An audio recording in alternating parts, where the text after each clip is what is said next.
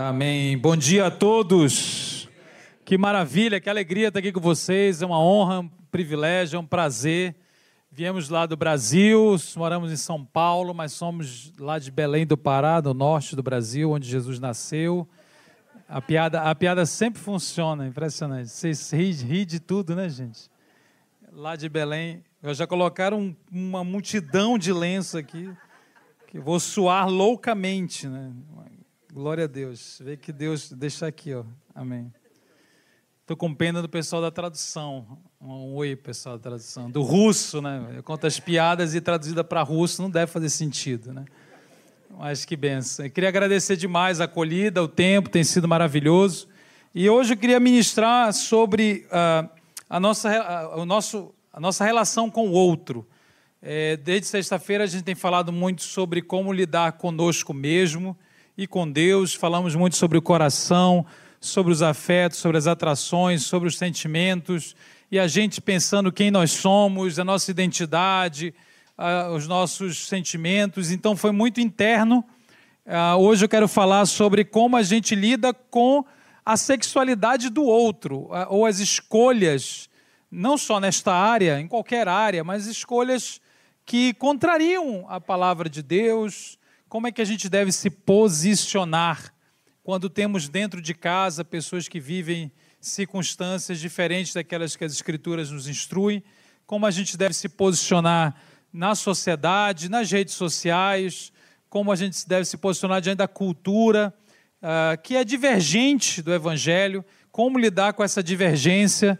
E é claro que esse é um assunto muito longo, muito complexo, uh, que ganha corpo nas famílias ou em qualquer outro ambiente, e também aqui na igreja, né? Quando a gente recebe muitos, muitas pessoas, como a igreja deve se posturar, se posicionar. E tem um texto que nos serve como base, que é João capítulo 1, versículo 14. Eu quero ler com vocês o Evangelho de João, capítulo 1, versículo 14. É um texto bastante conhecido das Escrituras, que fala sobre a pessoa a natureza do Filho de Deus, de Jesus Cristo. João 1, 14, diz assim a palavra de Deus. E o Verbo se fez carne e habitou entre nós, e vimos a sua glória, glória como do unigênito do Pai, cheio de graça e de verdade. Pai, nós oramos nessa manhã para que o Senhor fale conosco, para que o Senhor nos instrua, nos transforme pela tua palavra, em nome de Jesus. Amém. Irmãos, esse texto fala sobre Jesus, que é o Verbo, que é o Logos de Deus, que é a, o sustento de toda a criação, o próprio Deus se fez carne, se tornou pessoa e se tornou pessoa acessível às outras pessoas, habitou no meio de pessoas completamente imorais, perdidas, e ele refletiu, o Jesus Cristo, ah, enviado por Deus, refletiu com a sua glória, com o seu resplendor, duas coisas importantes aqui. Ele diz assim: que Jesus era cheio, cheio de graça e de verdade. E essas duas palavras resumem qual deve ser a nossa postura quando estamos vivendo a fé dentro de um mundo caído. Nós, diferente de Cristo, nas nossas, nas nossas imperfeições, não importa qual é a nossa sexualidade, qual é a atração que vivemos, somos pessoas caídas, imperfeitas, redimidas não pelos méritos próprios, redimidos pelos méritos de Cristo, e nós precisamos compreender a importância tanto da graça quanto da verdade. E existe, talvez, numa leitura rápida, um antagonismo entre essas duas expressões. Se você parar para pensar, quando a gente fala graça, o que, que vem na nossa mente? Amor imerecido, favor, que mais? Perdão, compaixão, abraço, acolhimento. Graça fala sobre coisas assim, até ah, que nos emocionam, o, perdão de Deus, etc. E quando a gente pensa em verdade, ah, o que vem na nossa mente é o contrário disso, talvez. Né? Verdade não é uma coisa exatamente agradável. Verdade você não gosta necessariamente de ouvir. Verdade causam impacto, causam confronto, causa até um desconforto. Às vezes nós queremos evitar os conflitos, não falamos a, a verdade porque queremos evitar a confusão. Verdade é uma coisa que penetra na gente até lá onde divide tudo. Verdade é como uma espada. E a verdade de Deus é inegociável. A verdade de Deus é, é relativa ao seu próprio caráter. E aqui você tem a imagem ah, da, de Jesus como aquele que está repleto, cheio tanto da graça quanto da verdade. Portanto, não há um antagonismo entre essas duas coisas. Não pode haver. Elas se casam, elas se unem, elas se encontram na pessoa de Cristo, na, na cruz de Cristo, no Evangelho de Cristo, na igreja. Deveríamos então ter esse encontro que sim, às vezes produz certas tensões, mas o encontro que reflete o Evangelho, que é tanto o amor, o favor, o perdão, a compaixão, quanto a defesa daquilo que é imutável, daquilo que é o caráter de Deus, daquilo que é a palavra de Deus. E esse é o grande desafio, como é que a gente vai se posicionar na defesa da verdade, mas ao mesmo tempo com graça, como a gente vai se posicionar na defesa da graça sem esquecer da verdade. É aí que estamos. A gente percebe no, no mundo de hoje, na igreja de hoje, duas tendências extremas, que é abraçar a verdade, gostar muito da verdade, defender as doutrinas ortodoxas, mas ao mesmo tempo se endurecer por não compreender a graça.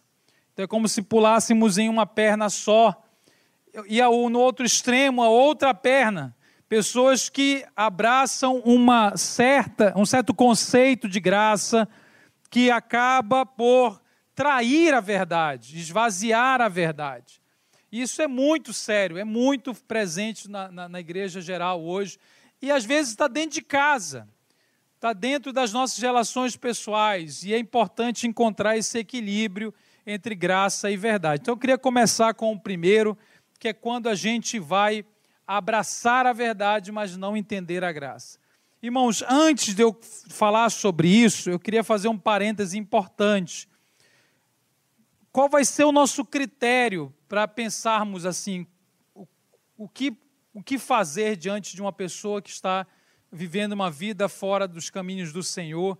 Qual vai ser o nosso critério? Antiga, eu, eu antigamente ouvia muito a expressão ah, toda vez que você precisa saber o que fazer, pergunte o que Jesus faria. Você já viu essa expressão? O que Jesus faria? E eu sei que a boa intenção dessa pergunta é clara, no entanto, eu percebi que com o passar do tempo nós, nós criamos um problema com essa expressão, que é o seguinte: geralmente, quando alguém pergunta o que Jesus faria, na resposta surge uma versão de Jesus muito parecida com a pessoa que perguntou. e se a pessoa tem muita dificuldade com a graça, ela é uma pessoa legalista, é um fariseu, surge um Jesus fariseu, irmão, que é muito semelhante, que vai na verdade tentar, que vai na verdade corroborar, confirmar aquilo que a pessoa quer fazer. E a gente às vezes torna Jesus uma versão nossa. Porque a gente pergunta de maneira especulativa: o que Jesus faria? E aí eu tenho outro que é a pessoa completamente ao contrário daquela. E pergunto o que Jesus faria e surge um Jesus ao contrário daquele. Portanto, a ideia não é pensar no que você acha que Jesus faria se tivesse um filho com atração pelo mesmo sexo, se tivesse um vizinho, não é o que Jesus faria se tivesse no Instagram dos dias de hoje. A pergunta melhor, embora nenhuma pergunta seja perfeita, mas a melhor é o que Jesus fez. É o que Jesus fez. Porque aí a gente tem de olhar para o Evangelho. A gente vai ter de ler as Escrituras. E é claro que não existia Instagram, eu acho, né? Do grego, né? Não existia Instagram na época de Jesus, mas existiam relações de uma pessoa, de um Deus perfeito, Diferente de nós, que somos assimétricos, imperfeitos, irregulares, pecadores, ele era perfeito, moralmente impecável e, assim mesmo, atraía pessoas completamente marginalizadas e imorais. Nós que somos imperfeitos, por que, que nós não atraímos? O que que Jesus fez? O que que Jesus disse? O que que ele, o que que ele praticou que fazia com que pessoas que não eram bem-vindas, que não eram, que não se sentiam à vontade nos templos religiosos pudessem chegar até o reino de Deus?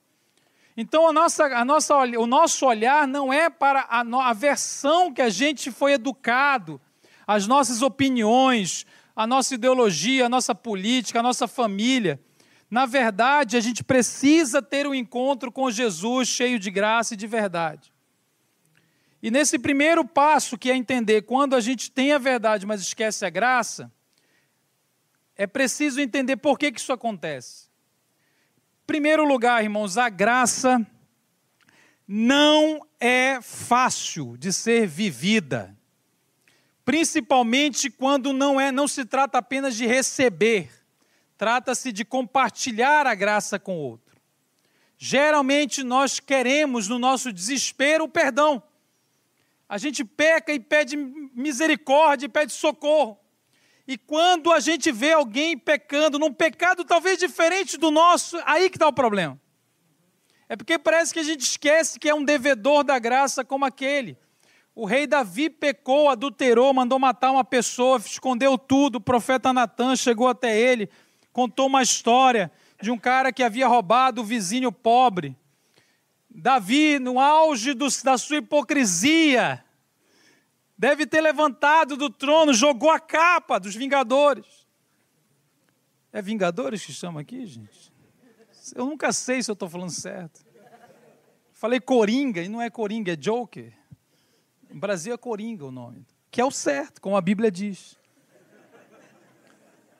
E o Davi levantou e, no auge da sua hipocrisia, disse assim: Esse cara tem de morrer e tem de pagar quatro vezes mais. Irmãos, ele fez um textão no Facebook enorme. E se você estivesse lá, você falar é isso mesmo. Até que Davi, o Natan falou assim: Esse homem és tu. De repente, Davi bateu uma sensibilidade e falou uma vontade de fazer uma poesia. Uma vontade de falar do amor. E Deus de amor e de graça, e a compaixão e a graça. Porque a gente tem de ver que o homem sou eu, o homem é você, a pessoa é você. A pessoa que merecia o inferno éramos nós, as pessoas que mereciam o inferno éramos nós. Jesus pegou uma mulher Aliás, Jesus não pegou nada. Foi-lhe apresentado uma mulher que foi pega em adultério. E ele falou: se você não tem pecado, então atire a pedra. E a gente acha que é uma metáfora. A gente trata esse texto como se fosse metáfora. Não era uma metáfora. A pedra não era uma metáfora, literalmente uma pedra física. Eles iriam matar a mulher mesmo. Jesus está falando: você não vai matar a pessoa. Por que, que eu não posso matar a pessoa? Ele falou: porque você tem pecado. Segundo o seu critério, você deveria também ser apedrejado. Ele fez a multidão enxergar, se enxergar como devedor da graça, sem dizer que adultério não era pecado. Mantendo a doutrina de que adultério era pecado, ele falou: Mas assim a gente não vai resolver, não, nós não vamos resolver assim com a nossa soberba e autojustificação. E, irmãos, às vezes nós estamos usando versículos, nós estamos lendo a Bíblia, nós estamos mandando versículo no WhatsApp, nós estamos tentando evangelizar, falando a verdade, mas numa soberba tal que o evangelho não é traduzido, mesmo falando versículo. Porque é completamente possível você estar correto, correto e correto e não refletir o evangelho porque eu preciso me ver como devedor da graça. E tem coisa que eu não gosto. E aí a graça vai ser difícil porque nós não gostamos de tudo. Eu lembro de um pai, ele falou para mim, eu era da Marinha, eu treinava os recrutas que entravam na Marinha, e toda vez que eu via que um, um dos recrutas era homossexual, era efeminado, eu o torturava. Passaram-se 30 anos, 20 anos, 30 anos, e hoje meu filho me disse que é gay. Eu estou falando de um crente. Ele olhou para mim e falou: a única coisa que eu sinto é raiva. Eu só tenho raiva. Só que agora, irmãos, não é o filho do outro, agora não é uma teoria, agora não é uma, uma luta cultural, agora não é etéreo, agora não é teórico, agora tem um nome, agora tem um, um rosto, agora é meu filho, é meu sangue. É quando a coisa ganha corpo, quando, sabe quando você começa a entender a graça? É quando a coisa sai da teoria, sai dessa coisa assim etérea, de um livro que você leu, de uma pregação que você ouviu, e está tratando do seu filho, do seu irmão. Aliás, nós deveríamos ver todo mundo que entra por aqui como um possível irmão. E aqueles que estão em Cristo como irmãos e irmãs. Aí deixa de ser uma luta cultural, passa a ser como é que eu vou me relacionar com esta pessoa que tem história, que tem nome. Eu falei para ele que bom que você está reconhecendo a raiva. Raiva é sentimento, não adianta, você tem de reconhecer mesmo. Não adianta fingir que você não tem. Você foi criado para ter raiva, você você está decepcionado, eu não sei qual é, qual é a fonte da raiva. Só que raiva não será suficiente. Raiva não será suficiente, a gente vai ter que desenvolver um repertório maior para lidar com isso. Mas é muito importante que a gente entenda, não vai ser fácil, tem coisa que toca, tem coisa que é difícil, tem coisa que, que, é, que sabe? Não, eu gosto de todo mundo. Você é psicopata, irmão. Eu morro de medo de pessoas que gostam de todo mundo. Nunca case com alguém que gosta de todo mundo. Irmãos, a igreja, eu falei isso sexta-feira, lá na Malveira. Eu erro todos os nomes das cidades aqui. Eu fui escrever Setúbal, eu escrevi Estúbal. Que não existe. É um demônio, mano. Sem contar. Ok. E, e, e, o, que, é o que, é que eu estava falando? É, na Malveira. Eu falei lá, irmãos, Deus salva Uh, aliás, Deus salva, isso mesmo, Deus salva pessoas que, se dependesse de nós, não seriam salvas. Se esta igreja dependesse do pastor, não seria assim. A gente não escolher, eu não escolheria vocês. Eu escolheria pessoas melhores. Você não me escolheria, você escolheria pessoas melhores.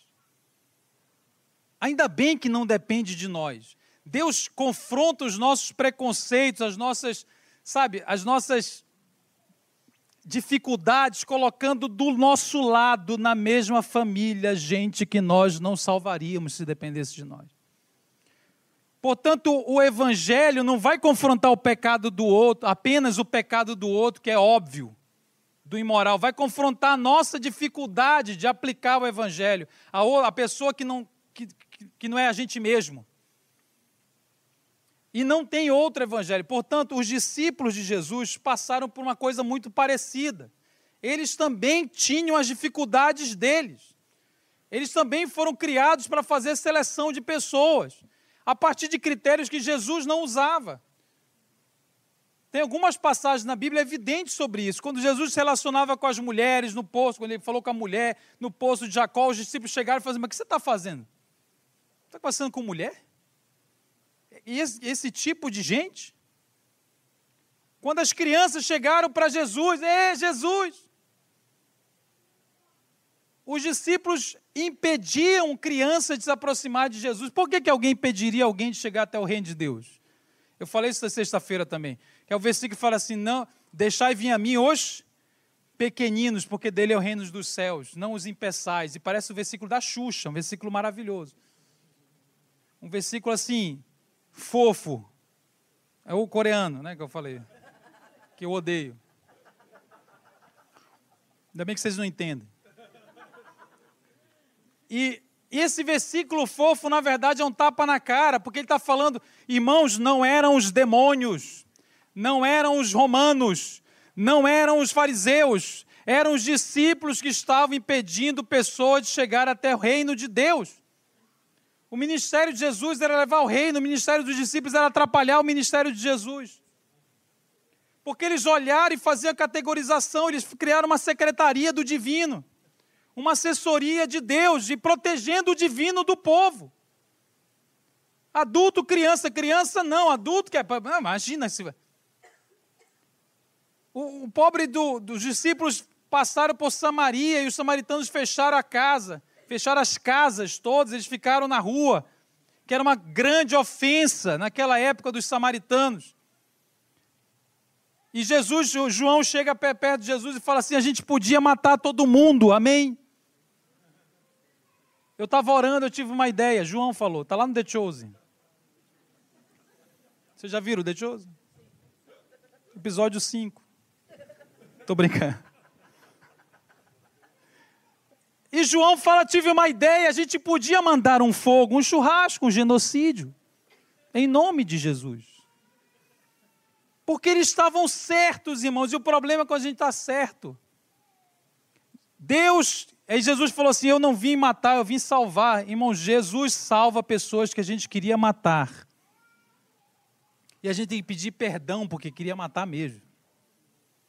Você olha para o ladrão da cruz, do lado da cruz, e chora emocionado com a graça de Deus. Amém? Ainda hoje estarás comigo no Paris. Você fica emocionado, é a graça de Deus, o amor. Você está chorando porque o ladrão não roubou você, irmão. É fácil você amar o ladrão do outro. Não roubou o seu iPhone. Você parcelou 42 vezes. No Brasil a gente parcela no cartão.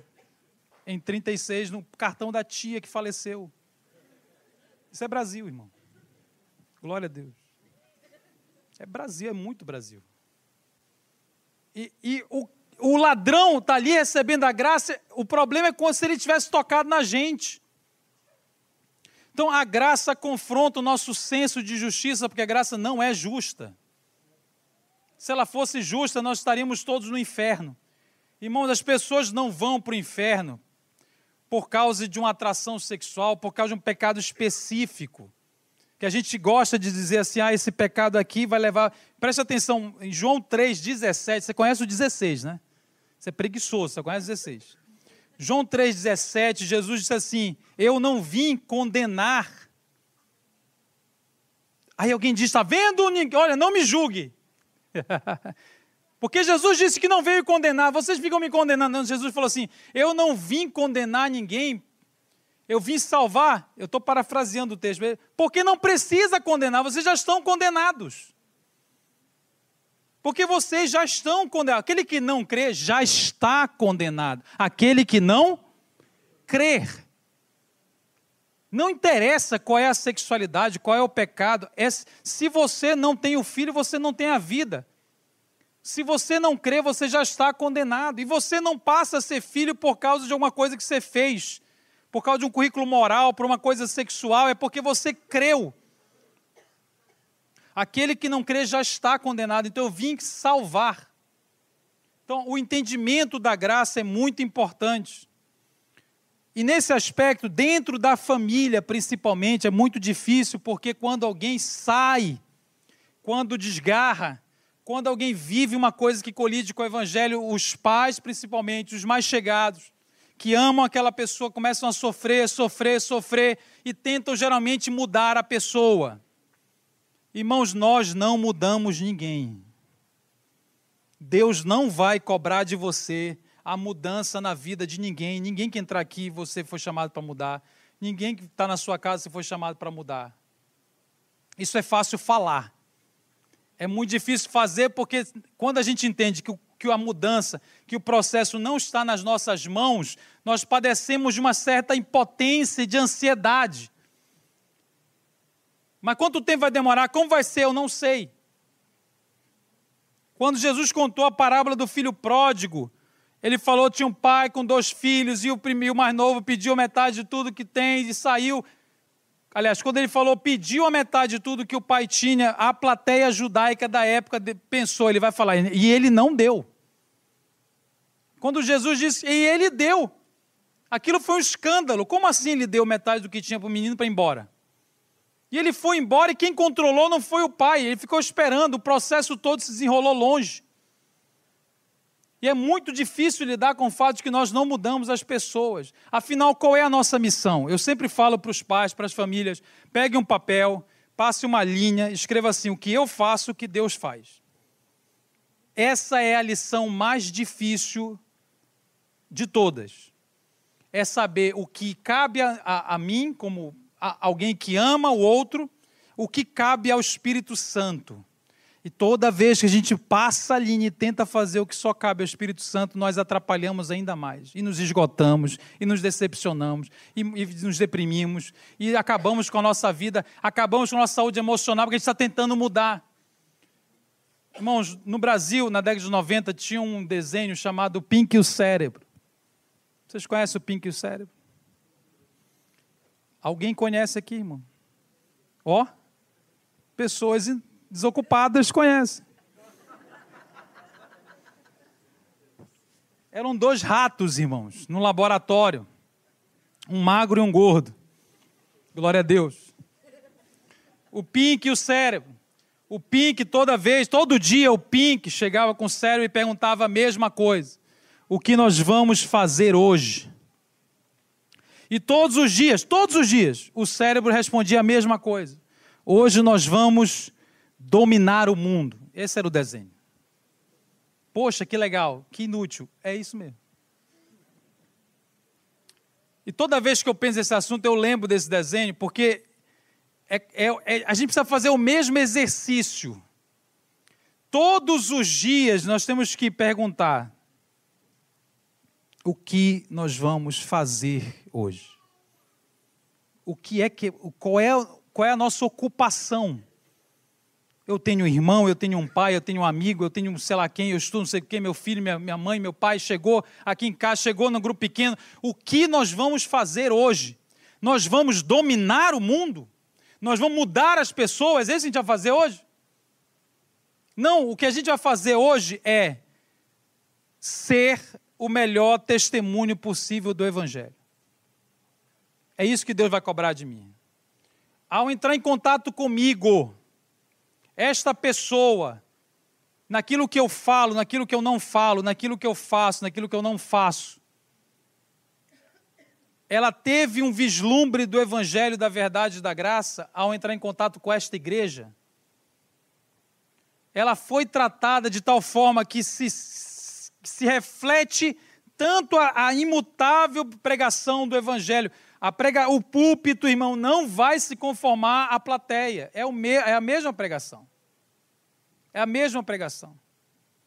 Mas eu já descobri que tem pessoas que concordam com a pregação. Isso é muito triste. Pessoas que concordam com a pregação e saem da igreja, mesmo concordando com a pregação, com a doutrina. Por quê? Porque é tratado mal. Irmãos, o tratamento que a gente dispensa na informalidade um com o outro, a maneira que a gente olha para o outro, a maneira como a gente recebe, a maneira como a gente abraça ou não abraça, é tão importante quanto a pregação aqui do púlpito. O púlpito pode estar correto. E a gente não conseguir refletir a graça e a verdade de Deus por causa do tratamento, da maneira como a gente olha, da maneira como a gente fala, a maneira como a gente se comporta. Então, se a pessoa entra aqui, ou vai na sua casa, vai num grupo pequeno, ela ouve a pregação e fala: Eu não concordo, eu não quero, está tudo bem, mas isso acontece. Paulo pregava, metade queria virar discípulo, metade queria matar Paulo. Rejeição ao evangelho vai acontecer sempre. As pessoas vão agora, será que elas estão sendo, será que elas estão sendo apresentadas ao evangelho ou estão sendo apresentadas as nossas opiniões? Nós somos apóstolos enviados das nossas opiniões? Irmãos, o Evangelho não é uma invenção nossa, nós não somos dono da mensagem. Nós não somos dono da mensagem. Eu queria que fosse diferente. Você queria que fosse de outro jeito. Não é minha. Não é minha. Eu preciso me aproximar ao máximo da mensagem, tentar levar o máximo de fidelidade no meu testemunho. E a pessoa entrar em contato com esse testemunho, quem muda é o Espírito Santo. De uma forma que a gente não controla, graças a Deus. E eu queria terminar falando mais rapidamente sobre o segundo extremo, que tem crescido muito, a ideia de que Deus vai sempre fazer o que a gente quer. É uma ideia de que a gente abraça o amor, a graça, e isso significa não ter mais nenhuma verdade a ser pregada. Isso está tá conquistando muitos corações, é uma falsificação do Evangelho, que é uma adequação do Evangelho ao espírito da nossa época. Isso cria uma bolha, uma, um lugar de infantilização. Cria um lugar de infantilização. As pessoas vão sendo infantilizadas porque elas não são desafiadas a crescer. É a verdade que nos faz crescer, irmãos. E às vezes a gente não quer crescer. Eu tenho um filho de nove anos. Quando ele tinha quatro anos, o que, que a gente fazia? Ia para o shopping. Fazer o quê? Comer. Porque a mãe não foi. Ele falou: Eu quero McDonald's. Tem McDonald's em Portugal? Chama de outro nome. Pelo amor de Deus. Me ajuda, né? McDonald's. Lá chama Mac. É, como é que fala? McLanche Feliz. Tem aqui isso? Como é que chama aqui? Feliz. Lá é feliz. Aí meu filho ele falou assim: Eu quero a felicidade. Eu quero duas felicidades. Duas caixas. Não, calma que eu vou chegar lá. E ele comeu, né? a mãe não estava comeu. E tem o, o, o McNugget, que em Portugal chama McNugget, do grego. E o refrigerante, antigamente tinha até uma maçã, que é uma heresia. Não se coloca fruta no McDonald's, faz mal. Clara, minha Bíblia é clara. Jugo desigual. E ele come, aí tem os brinquedos, né? Que o Shrek amarelo. E ele compra, aquilo é caro pra caramba. E o moleque tá lá. E ele já, ele, depois que ele comeu, ele falou assim: pai, eu quero agora um sorvete, dois. Lá no Brasil tem aquele que é misto, que nem sorvete é. É alguma coisa entre gordura e gordura. E ele tá ali, e quando ele já vai ter um coma glicêmico, eu saio antes que a polícia me prenda por maus tratos aos menores. Eu falo, vamos embora daqui. Quando a gente vai embora do shopping no Brasil, irmãos, estou relatando a selva amazônica, tá? Então lá no Brasil, a gente sai do shopping, a mulher sempre manda uma mensagem. Isso é quando está na porta. É sempre, é casamento o nome. Compre açaí, pão, melancia, absorvente. Absorvente é absorvente aqui? Papel higiênico? Vocês usam papel higiênico? Que maravilha!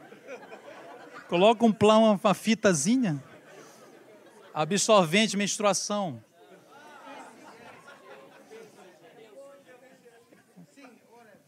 Whatever. Lá é always, não é whatever. E a mulher manda quando você está saindo, é açaí, pão, papel higiênico, melancia, não tem nada a ver uma coisa com a outra, irmão. Você pega um Uber dentro do, do, do, do supermercado para achar. Você demora 40 minutos. E eu olho para o Always e pergunto, eu nunca usei aquilo, irmão. Eu nunca usei, não tenho vagina, não sei o que fazer com aquilo. E ela fala, é o noturno com abas longas. Onde é que coloca a aba, irmão? É o Batman? É o noturno? E eu estou há 40 minutos escolhendo, e quando eu vou sair, o menino olha, uma, aqui tem batata Ruffles. Glória a Deus. O menino passa e vê uma Ruffles e fala assim: pai, eu quero aquilo ali. Nessas horas eu lembro que eu sou uma pessoa adulta. Eu sou pai, responsável. E o que, que eu falo? Não. Quando eu falo não, irmão, letra A, o meu filho olha para mim e fala, pai, obrigado por ser o melhor pai do mundo e pensa na minha saúde bucal. Letra B, pai, o é o melhor pai do mundo porque o senhor sabe que nem sempre o que eu quero é o que eu preciso.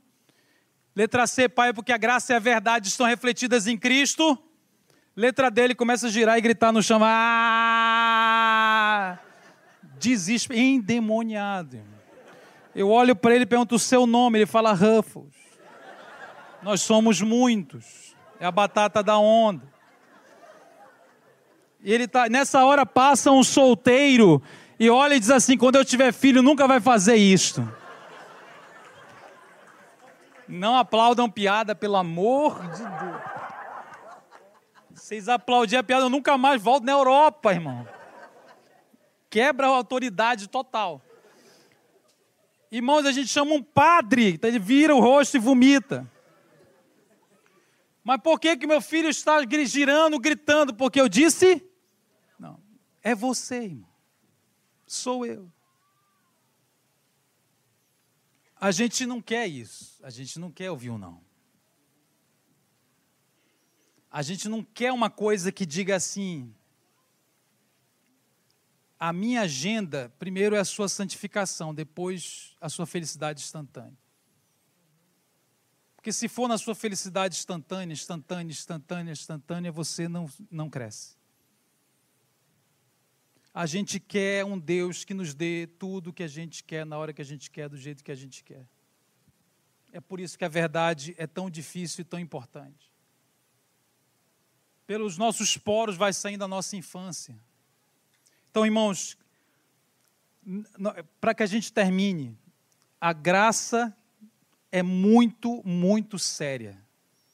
Eu preciso orar e pedir, Deus me revela o que é a graça me faz estender para aqueles que eu não quero estender naturalmente. Depender de mim, não será estendido. Ao mesmo tempo, me revela o que significa a verdade. Tira o meu medo da verdade. Que a gente possa refletir o Evangelho, testemunhar o melhor, porque o nosso testemunho sempre é imperfeito, mas que seja o melhor testemunho possível e cada vez mais parecido com Cristo, do Evangelho da graça e da verdade. Vamos orar. Pai, obrigado por essa manhã. Eu quero te pedir misericórdia.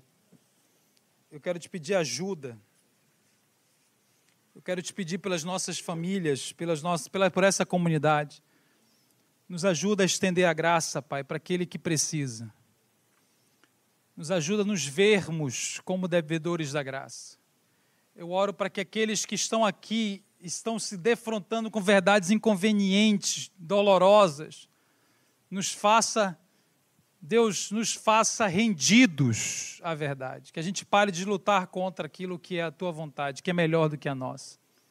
Que é melhor do que a nossa. Nos ajuda a refletir o evangelho da graça e da verdade, amando todos como o Senhor nos manda amar. Em nome de Jesus, amém e amém.